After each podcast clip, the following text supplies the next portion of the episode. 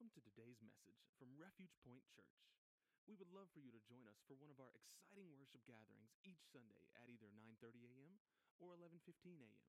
We're located right off of I-85 in downtown West Point, Georgia. For more information, check us out online at www.refugepointchurch.org or you can download our church app by searching for Refuge Point Church in iTunes or Google Play. Now, here's today's message. Your Bible, grab it, and let's go to John chapter 1. I'm not going to lie, I don't know when we're going to get out of John 1. I keep telling you we'll be next week, but uh, that's a lie, okay? So I, I ain't in a hurry anyway. Um, so, John chapter 1. In fact, we're going to pick it up in verse 19. So, uh, if you've been with us, you've heard just a little context.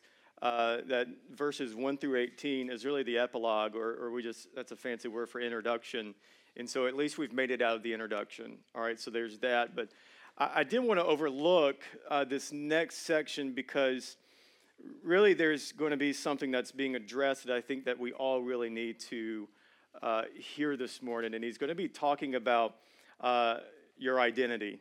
And he's going to be talking about the identity of uh, one person that was already been kind of semi introduced, but now he's going to be really uh, fully introduced. His name is John the Baptist um, or John the Baptizer.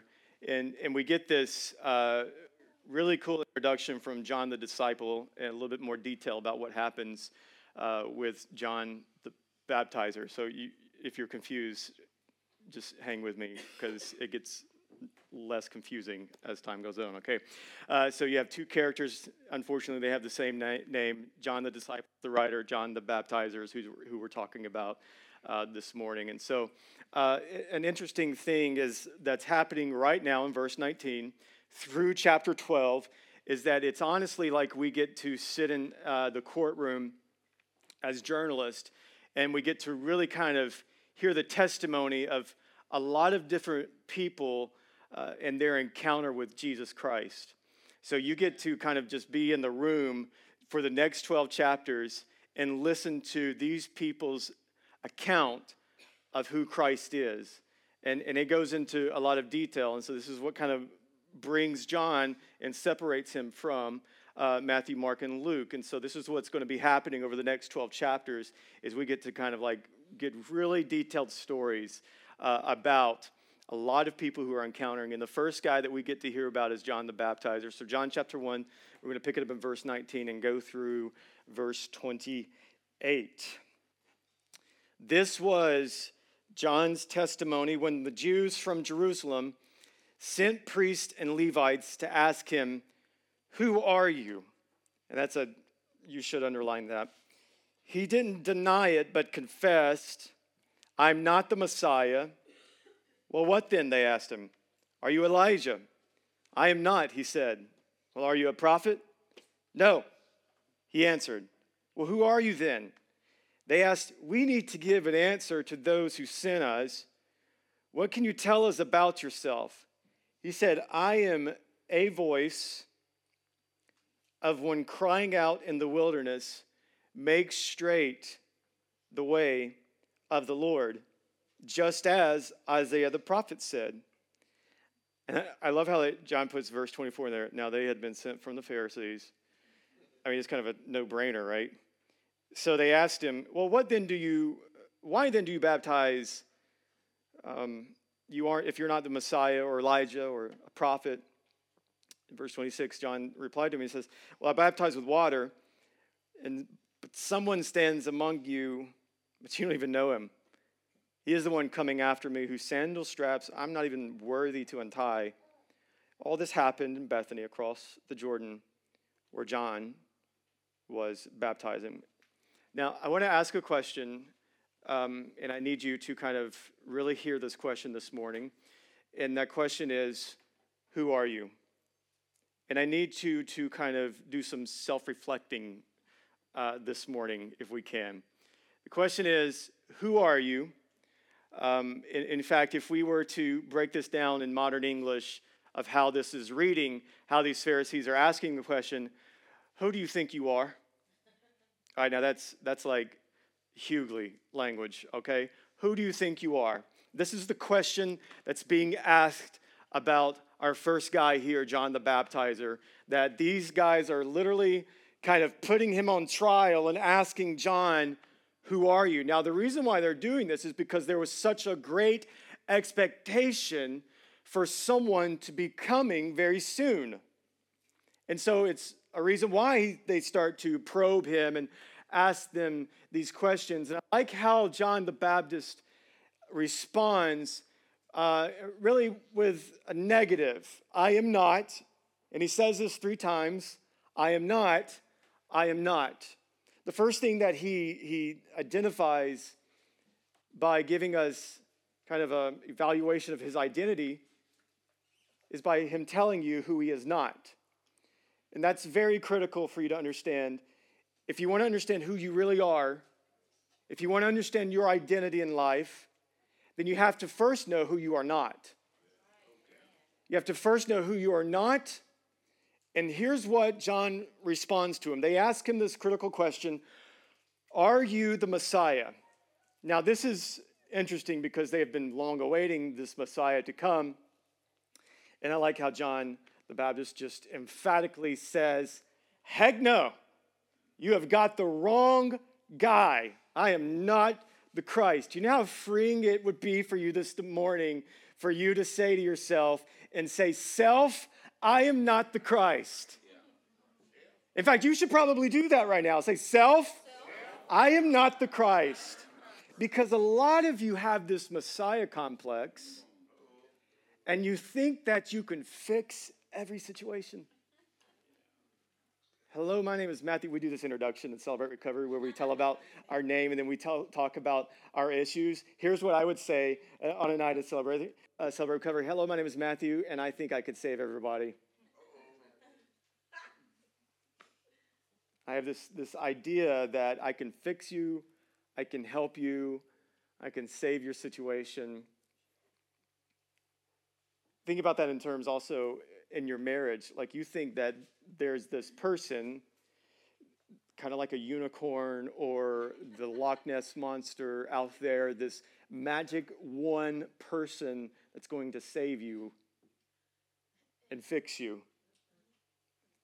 You have placed a Messiah complex. Not only are we guilty of placing that on ourselves, we place that Messiah complex on other people. Well, I think this person can save me. I think this person can help me. But let's just be honest and say, I am not the Christ, and you ain't the Christ. You've got to stop putting those expectations on yourself, thinking that you are the Christ and that other people, they're also the Christ. I think I've probably offended more people by not being the Christ for them in my pastoral ministry. If you've ever been in ministry, you've ever participated in the pastorate, uh, you may can identify uh, with me. Uh, number one, I'm not omnipresent. I can't be at all places at all times. Jesus can. And I think I've probably offended some people, and those people that I've offended, they've left the church simply because I am not the Christ. They had this expectation on me that I was supposed to be the Christ. Now, we didn't frame it up, we didn't say it like that. But I think that's kind of what this Western culture of American Christianity has done to a lot of guys like myself. Well, the preacher can fix it. The preacher can tell me what to do. The preacher, if we just meet with him, if he just if he just comes and prays for me.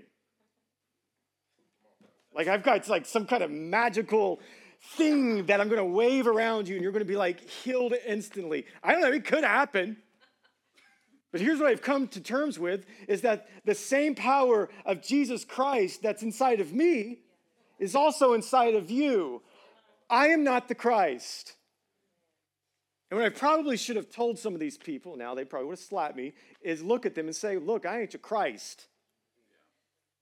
But how freeing is that for us how freeing for all of us Christians to have the idea that you are not the Messiah, you are not the Christ. Neither is your boo, neither is that boo you looking for. Neither are your kids. You think, well, I'll just have kids. They'll save me from the situation. Honey, more like save you into hell. I don't know how that works grammatically, but yeah, you know what I'm saying? That's what having children would do. There's a rumble out here. I'll wait for y'all to I'll wait for y'all to let that sink in a little bit, all right?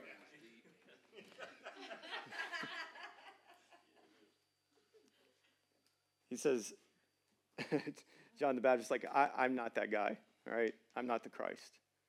And I think it'd be so freeing for us to just wake up every morning and be like, you know what? I'm not the Christ. I can't save the day. Can't save marriages. Christ can. I can't redeem. Jesus can. I'm not omnipresent. Jesus is. I can't heal. Jesus does. I can't save. Jesus saves. Now, that doesn't like take a responsibility off of me, and I want you to hear that, all right? Like, I want to be with you. I want to help you. I want to uh, give you counsel only if you'll listen. I want to disciple people. Like, this is what I love to do. But we need to have a clear expectation on everyone, not just myself. And I need to place that, take that expectation off of myself that I'm not the Christ. He emphatically says, I am not that guy. Don't put that expectation on me.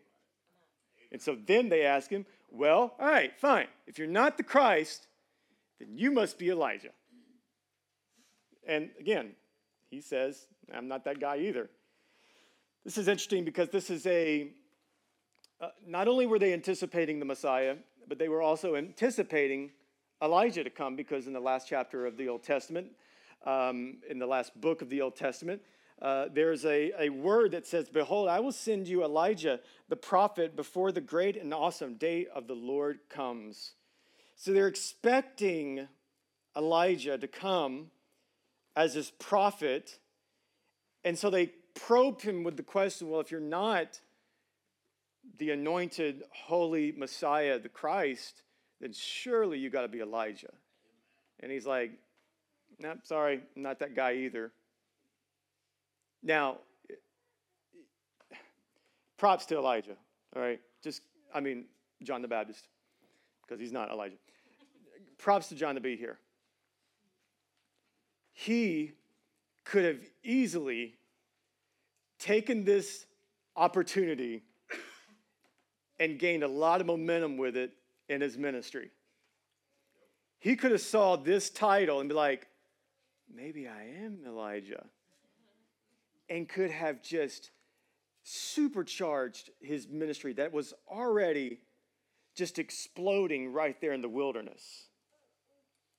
John could have taken this applause from these from the religious guys who had a lot of power, and he could have just said, you know what? Maybe I do have power.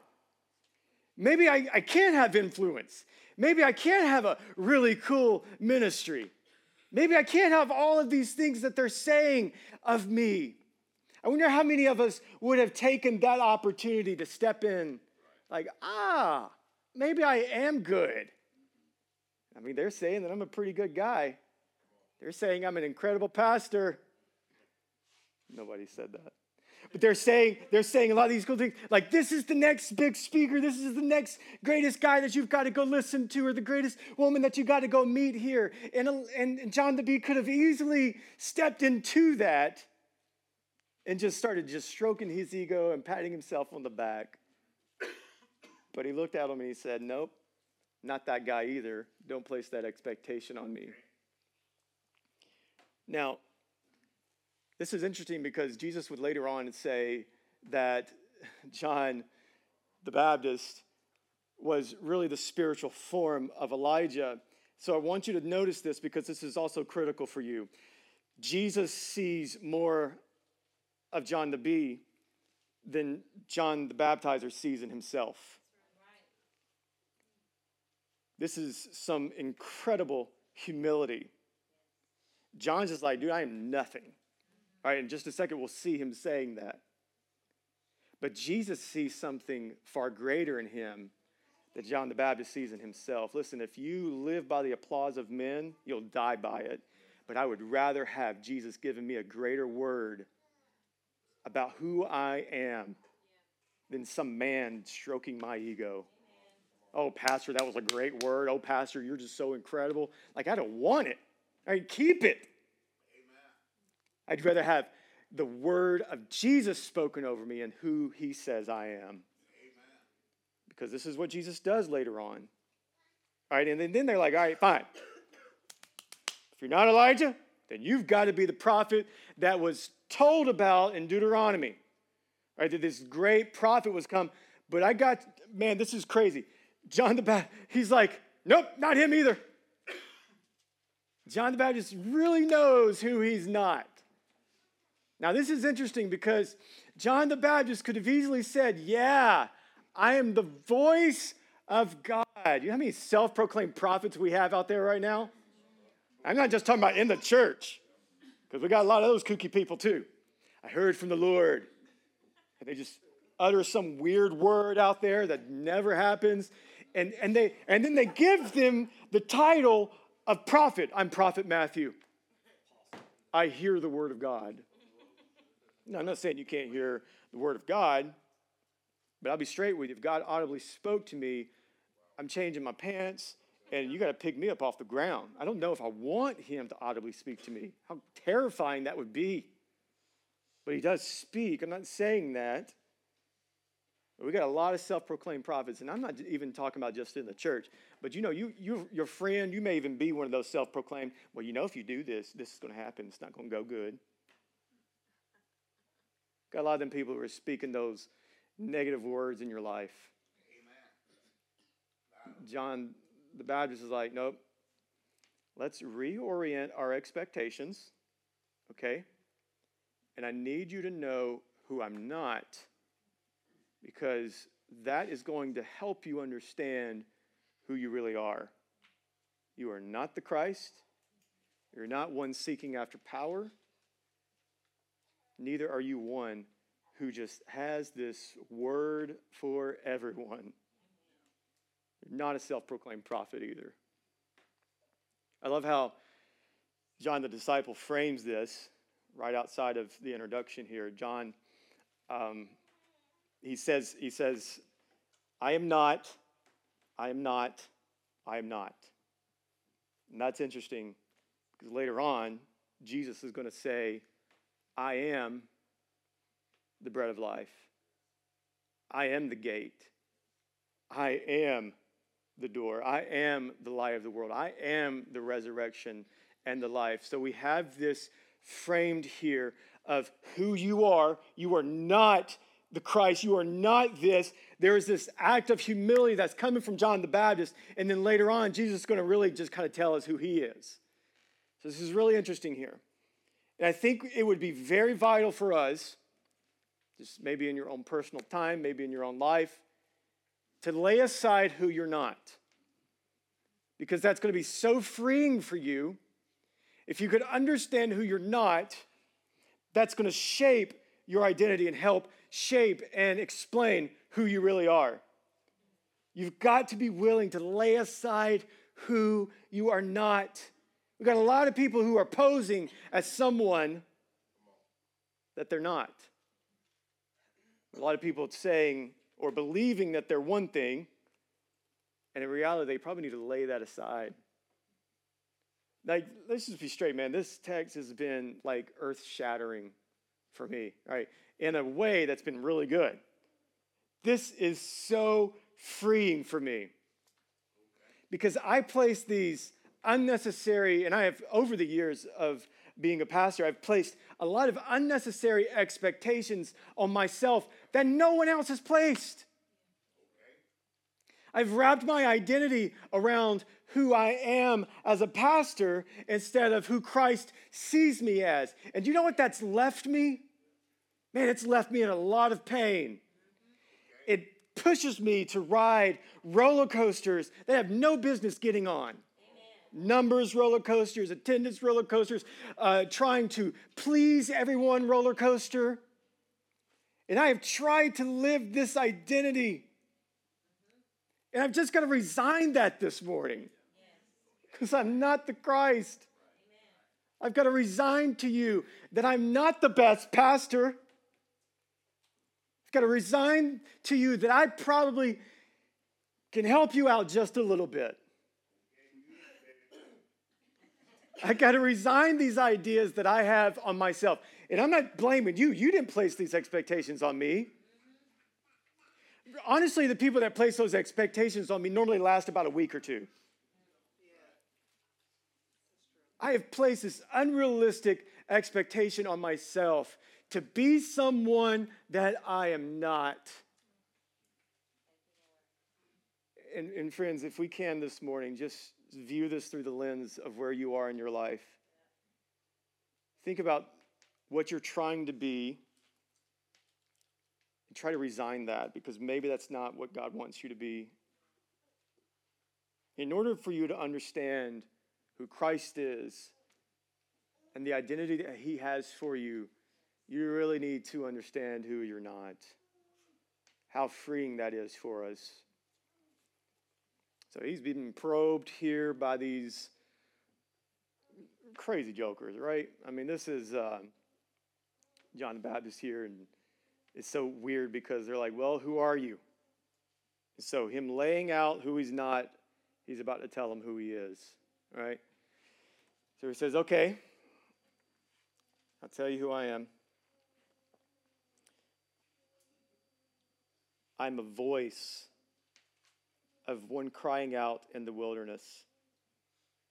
Make straight the way of the Lord, just as Isaiah the prophet said. So if you're not the point, who are you? Well, I'm just, you know, like Isaiah said, like I'm not even the big prophet. I'm just one talking about there's one coming. This is a reference from Isaiah 40, verse 3, where Isaiah the prophet is saying, People are going to come declaring that God is coming. I love what it says in, in how John describes himself. He says, uh, he doesn't say, I am the voice, I'm just a voice. Here's your identity. You ready? You are a voice. Your voice is not any more significant than any other voice. You are a voice. And what are you doing with your voice? Declare, make way for the Lord. Christ is here. Christ is coming. Like, repent. Here's what uh, John the Baptist is just saying. He's like, I'm just pointing to Jesus. All right, it's not about me, it's about Jesus, it's about Him. I'm just a voice talking about Jesus. All right, so here's your identity you're just a voice. You're not an insignificant voice, or is your voice more significant than anyone else? You're a voice crying out, Make way, the way of the Lord. This is what this would translate as like, dude, pave the road, man. Like Eugene Peterson would, uh, and how he uh, writes through this, he would say, like, if you got to blow a hole in it to make a tunnel, do it. Whatever you got to do, make way because Christ is coming. He is here now. This is our job. Christian, this is your job. You are a voice, you're not the voice. I am a voice, I'm not the voice. If you get somebody telling you that they are the voice, stay away from them. You're just a voice. But a voice who has been empowered by the Spirit of the living God to proclaim the gospel of Christ. That Jesus is coming. Make way in your heart. Receive, believe Christ. This is your purpose in life. This is our purpose in life. John answers it finally by just saying, I'm just a voice. just a voice. And he's like, dude, I'm just a voice and I'm just using what I got around me. Got this river. Thought it'd be cool to start baptizing people. You know, Jesus, you know, the one's coming and, and I'm just trying to make them clean.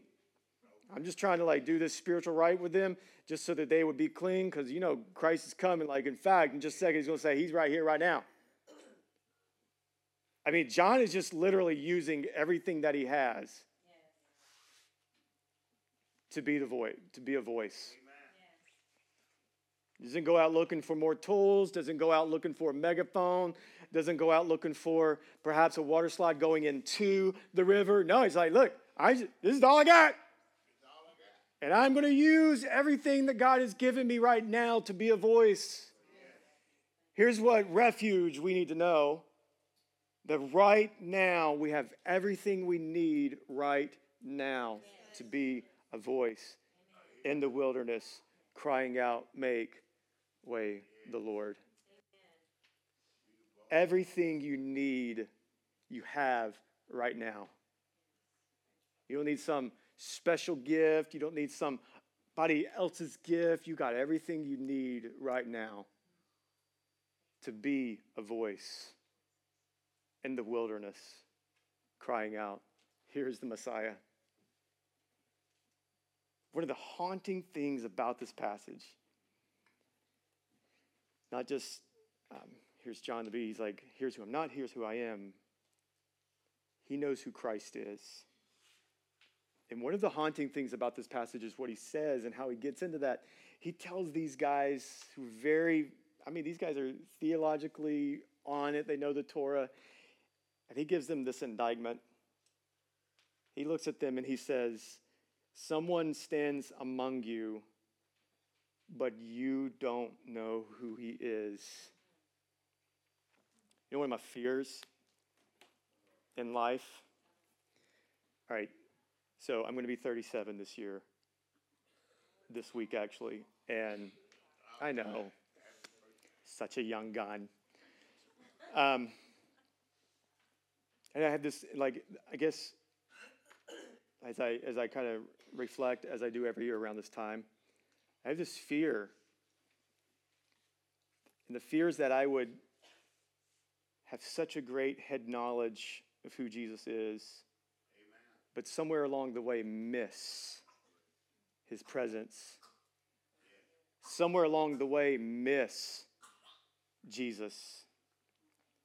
There's someone here right now in your midst. And my fear for some of us is that we just don't know. We can't see, and we've been blinded by our own ways. I know far too many people who have grown old and they did all the religious right things. They said all the right words, but their heart was far from Christ. My fear is that we would grow old together and that would happen. Don't want that to happen to us. Listen, people, there's someone here right now in our midst. Do you know him? Someone here right now the Messiah, Christ. Do you know him? He, he wants to be known. I mean, here he is. He's like, the word became flesh and dwelled. Like, I'm not here to play some cosmic hide and seek with you. Like, I'm here to be known. Like, here he is, and these religious guys, John the Baptist, he gives them this, this indictment. He's like, You fools. Like you know the Torah, you know all about it. You can you can just kind of you can recite it word for word, yet you do not know that the one that you're reading about is standing literally right here. Because the very next verse, John the Baptist sees Jesus. And he's like, See, the Lamb of God. And they're like, Where? I don't see him because they're so stuck in their religion. They're so stuck in their false religion that they miss Christ. Do not get stuck in a false religion. For you miss God's presence. Jesus is here now. Do you know him? That's the question. Because if you don't know him, you'll never understand who you are. If you don't know Christ, then the rest of your life has no meaning. I know that's right. Here's John the Baptist, and he's standing there face to face with what Jesus would call these whitewashed tombs.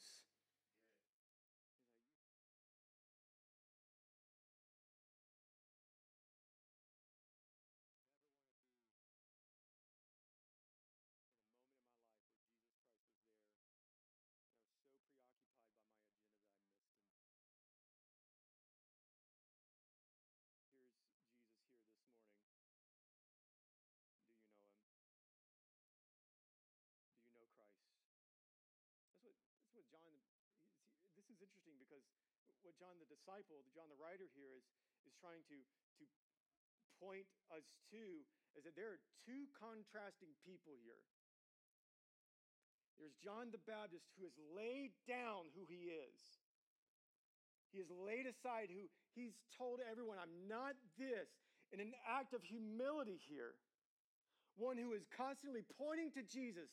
And then you have this contrast of these Pharisees, this religious people, who their identity is wrapped around this false religion that does not offer anything.